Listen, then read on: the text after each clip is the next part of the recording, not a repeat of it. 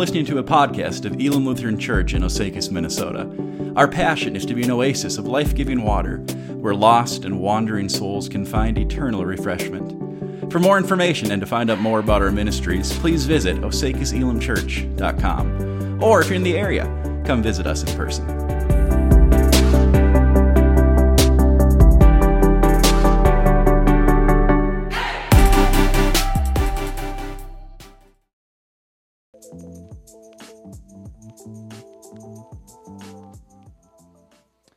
With me?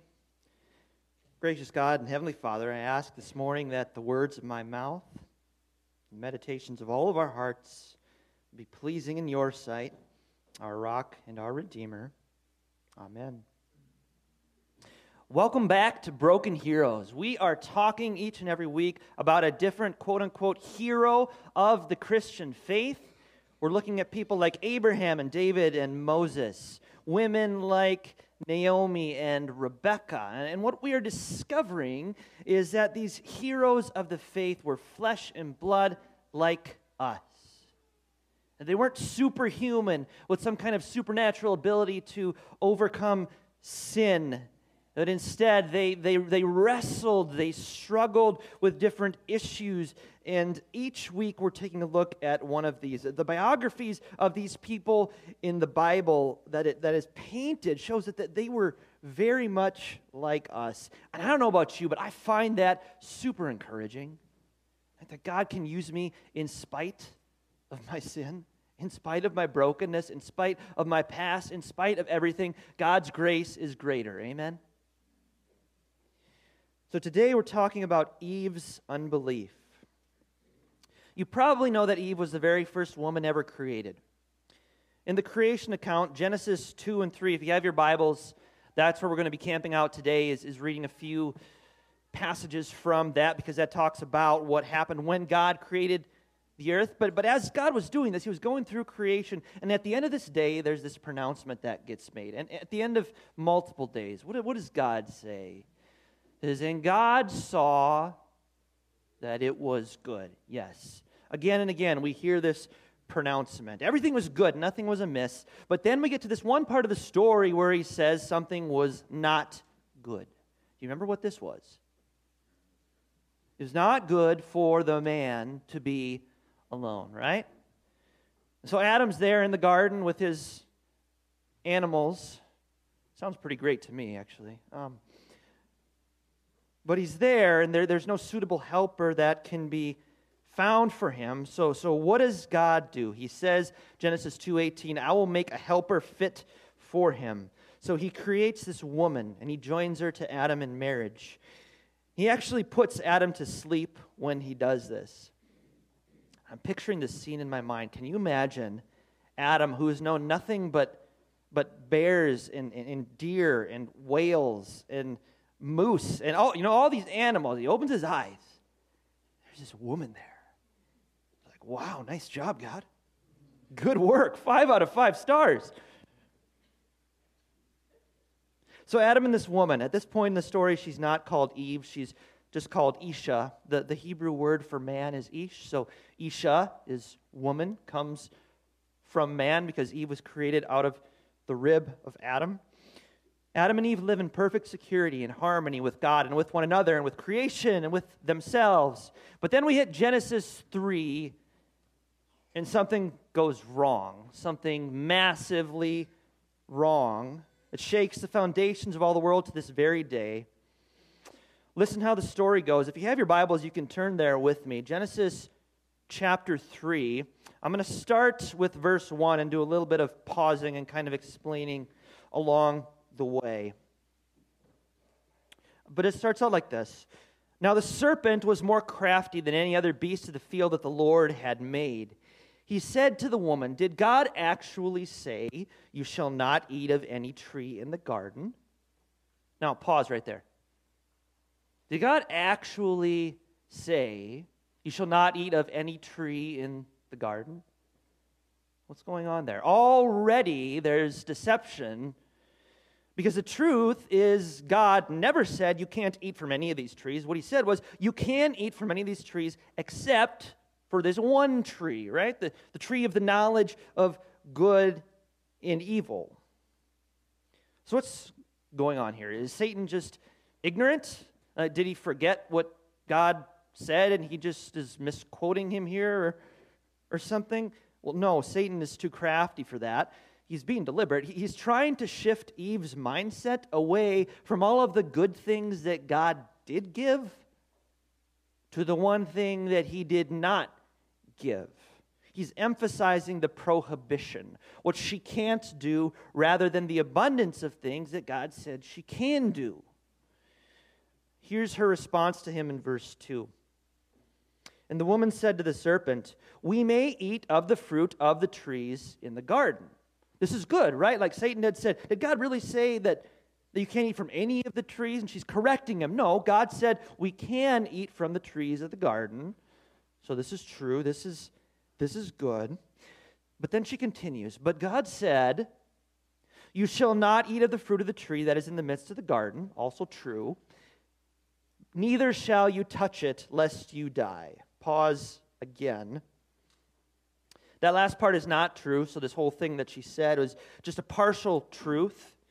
You may have picked up on this pattern within the first few verses of chapter 3. God is being misquoted an awful lot, saying being made out to have said things that he never actually said. Eve is, is putting God, words in God's mouth that he didn't say. She's adding prohibitions that he never gave. Picking up in verse 4, and I'll read a number of verses now. But the serpent said to the woman, You will not surely die. For God knows that when you eat of it, your eyes will be opened, and you will be like God, knowing good and evil. So when the woman saw that the tree was good for food, and that it was a delight to the eyes, and that the tree was to be desired to make one wise, she took of its fruit and ate. And she gave some to her husband who was with her, and he ate. And the eyes of both were opened, and they knew that they were naked, and they sewed fig leaves together and made themselves loincloths. And what happens after this? You remember how the story goes. They're ashamed. They hide, right? God comes walking through the garden in, in the cool of the day and he's, he's calling out, he's looking for them. And they say, We were afraid, so we hid. And eventually, what happens is God pronounces this whole series of curses on them. You can read these curses in verses 14 through 19, but what I want to focus on is what happens next. Right after this list of curses, that's when Eve actually gets her name. Here's verse 20. The man called his wife's name Eve because she was the mother of all living. You can also translate this as the mother of all life. And the name Eve is just kind of our best attempt in our Americanese, like to, to sort of make a word that sounds a little bit like the original, uh, but it's not correct. In, in Hebrew, it would have been more along the lines of Hawa. Hawa. Can you say that with me? Hawa. So this is Eve. Actually, her name would have been closer to that. But what's going on here? Why is this naming thing so important? Because this happens a lot in Scripture. People's names get changed. And whenever that happens, it's usually something pretty significant. Well, it's important for this reason. Despite her great sin and Adam's sin, by the way. He's not off the hook here at all. We're going to talk about Adam's sin of blame shifting later on in this, this series. Uh, it's interesting in this passage, it doesn't really show up in the English, but when the serpent is addressing Eve and he, and he says the word you, it's plural.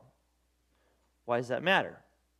Well, that probably means that the serpent is talking not just to Eve in this moment, but Adam is right there by her side, silent, not saying anything, failing miserably as a husband to protect his wife the way that he should.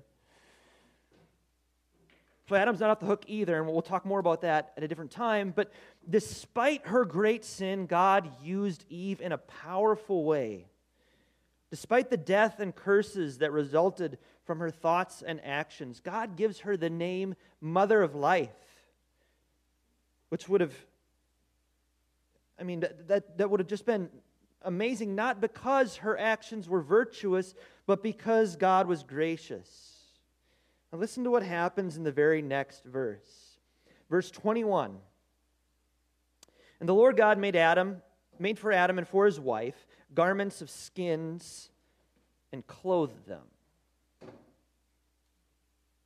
Why is this significant? Well, ultimately, God did not immediately execute the sentence of certain death that he seemed to be threatening. Did you notice that? Instead, he was gracious and merciful to Adam and Eve. They deserved to die on the spot. But he didn't annihilate them.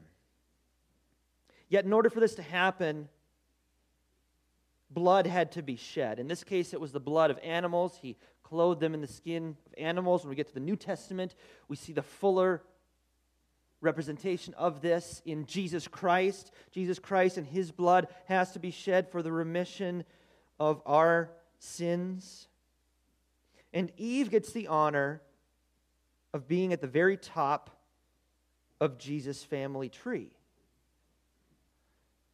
Because right smack in the midst of this list of curses there's this gospel bombshell. You know what it is. Many of you know what this is. Genesis 3:15. This is God speaking to the serp- serpent. He says, "I will put enmity, enmity between you and the woman and between your offspring and her offspring. He shall bruise your head and you shall bruise his heel." What is he prophesying here? Talking about Jesus at the cross, the seed of Eve would crush the head of Satan once and for all. Eve, this broken, rebellious, disobedient person, is used by God in a mighty way despite her failures. The power of God shines all the more clearly through the cracks of a sinner saved by grace. But let's go a little bit deeper here. Let's ask the question what was Eve's sin? Seems obvious, right? She took the fruit, she ate it, she disobeyed, she was tempted, and she failed, right? True. Uh, but why is, is the question we have to ask. There's always a why. All of our actions are rooted in a particular belief so, what did she believe that caused her to act in this particular way? See, it's never just about our external actions, it's about our hearts that cause the actions and words and thoughts in the first place. So, what's going on in her heart? Ultimately, Eve's sin was one of unbelief. She disbelieved God's word and trusted another word instead, the word of the serpent, right?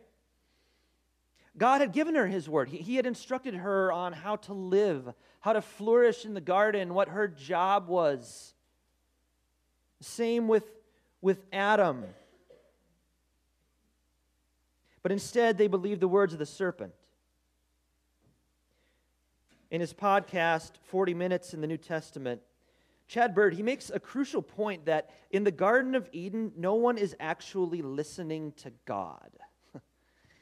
you notice this? Like Eve listens to the serpent, Adam listens to Eve. Who's listening to God? Nobody.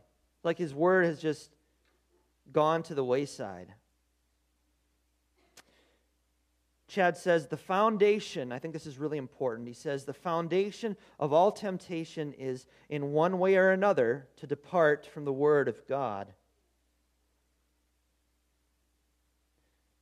See, Satan tempts Eve to believe instead that there is happiness and security apart from the Word of God, apart from what God actually says. She thought she could trust her own voice and the voice of the serpent rather than the voice of God. She, she wanted to try to secure her own well being, to be her own God, independent of her Creator. If she wanted to write her own story, as some might say today. But as Old Testament scholar Walter Brueggemann says, human autonomy leads to alienation and death for self and for others.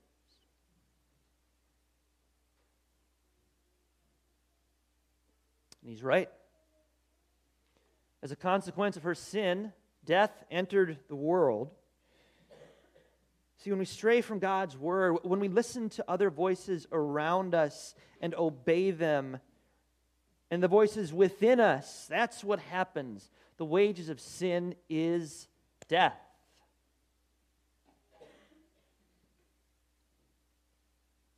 Now, sometimes as Christians, we use the word believers to describe ourselves. And rightly so. In one sense, this is very true. If you believe in the Lord Jesus Christ, you will be saved. The Bible is abundantly clear on that. In another sense, though, the fact that we still sin indicates that we struggle to believe and trust God like we should. See, all sin stems from unbelief. All sin starts with unbelief. What do I mean by that? Well, let's take an example. Say someone covets, for example. The word covet is not one we use a lot in daily language, but it just means to, to want something that's not yours in a greedy kind of way. Right? We always want more. We want what our neighbor has. We want the, the next level iPhone. We want the next you know, generation, whatever it is. We want more and more. So when this happens, when someone covets, let's ask the question where does that come from?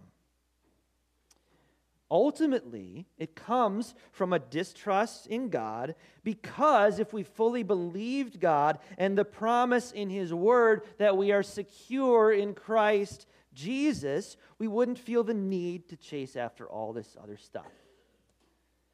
And I'm not just talking about donkeys and oxen here, right?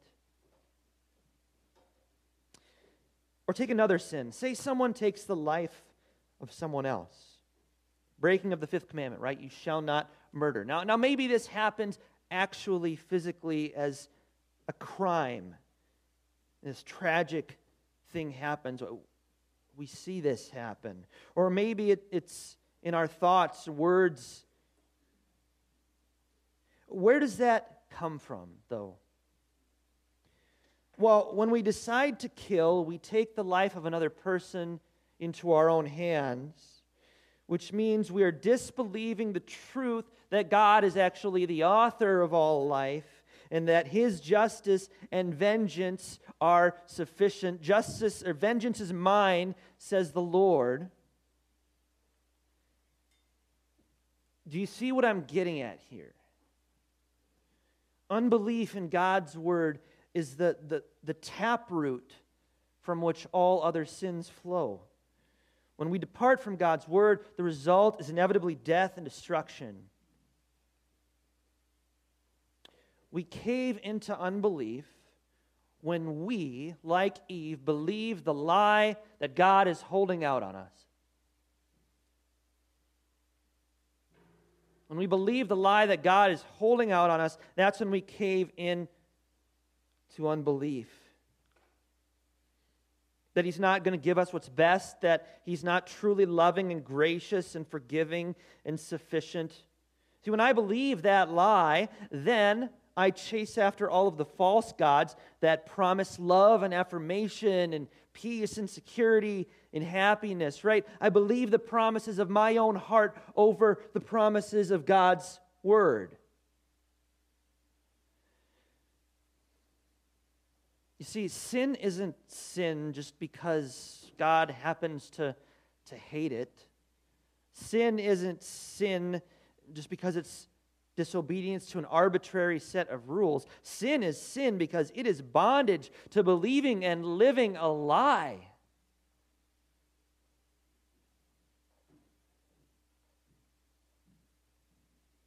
So, what's God's solution to the sin problem? What's his answer to the unbelief that plagues our hearts. How does he overcome that? Does he tell us to believe more? Does he tell us to, to buck up and, and try a little harder? You know, just have more faith. Not really. It's not the way that I'm reading this story. In fact, he doesn't even give Adam and Eve a second chance. He doesn't say, All right, you know what you did wrong, right? Now, here are 10 steps to make sure that that doesn't happen again. All right, let's take it from the top, start over. He doesn't do that, does he? Adam and Eve are ejected from the garden, barred from the tree of life forever. See, the consequences of sin are much too drastic. Our situation is way too dire for us to save ourselves. God didn't give us a second chance, but He did something better. He gave us a second Adam.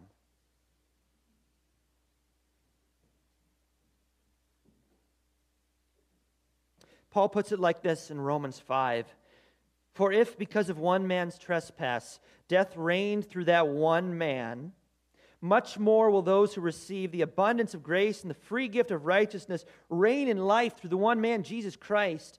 Therefore, as one trespass led to condemnation for all men, right? Adam's sin in the garden, so one act of righteousness leads to justification and life for all men, right? Jesus death, and resurrection. For as by one man's disobedience the many were made sinners, so by the one man's obedience the many will be made righteous. How are we made righteous? By the one man's obedience. And who is that one man? Jesus Christ. We are justified by grace alone through faith alone, because of Christ alone, apart from our own works. Eve was called the mother of all life because Jesus was the way, the truth, and the life. The seed of Eve crushed the head of the snake. Jesus, the very word of God, destroyed Satan, silencing his lying tongue forever. We see this all over the New Testament. Earlier in our service, Luke read a passage about Jesus' temptation in the wilderness where he goes toe to toe with Satan and defeats him. Throughout the Gospels, Jesus is preaching, he's healing, he's performing exorcisms, right? Like exorcising these demons that are a part of Satan's kingdom, defeating him. I saw Satan fall like lightning, Jesus says. And ultimately, at the cross, he defeats sin he defeats death and breaks the bonds of sin, excuse me, so that whoever believes in him shall not perish, have eternal life.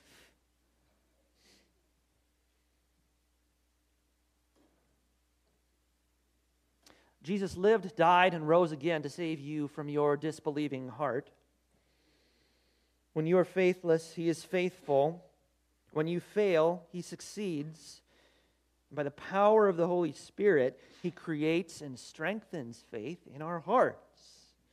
He gives us the power to believe the gospel and then to go out and live like it's actually true. See, God is not holding out on you, God has given everything for you. He didn't withhold even a drop of his own blood, not his own son. He left heaven behind to rescue you, to adopt you, to call you his beloved son and daughter.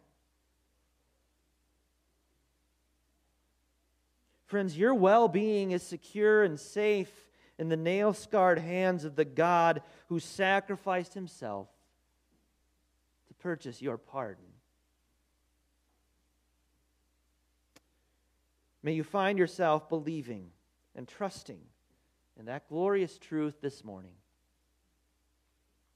Join us next week as we continue our Broken Heroes series, talking about Caleb, who was one of the successors of Moses, and the peer pressure that he experienced as he was entering the land of Canaan, and the way that God used him as a man of integrity to lead the Israelites into the promised land. Would you pray with me?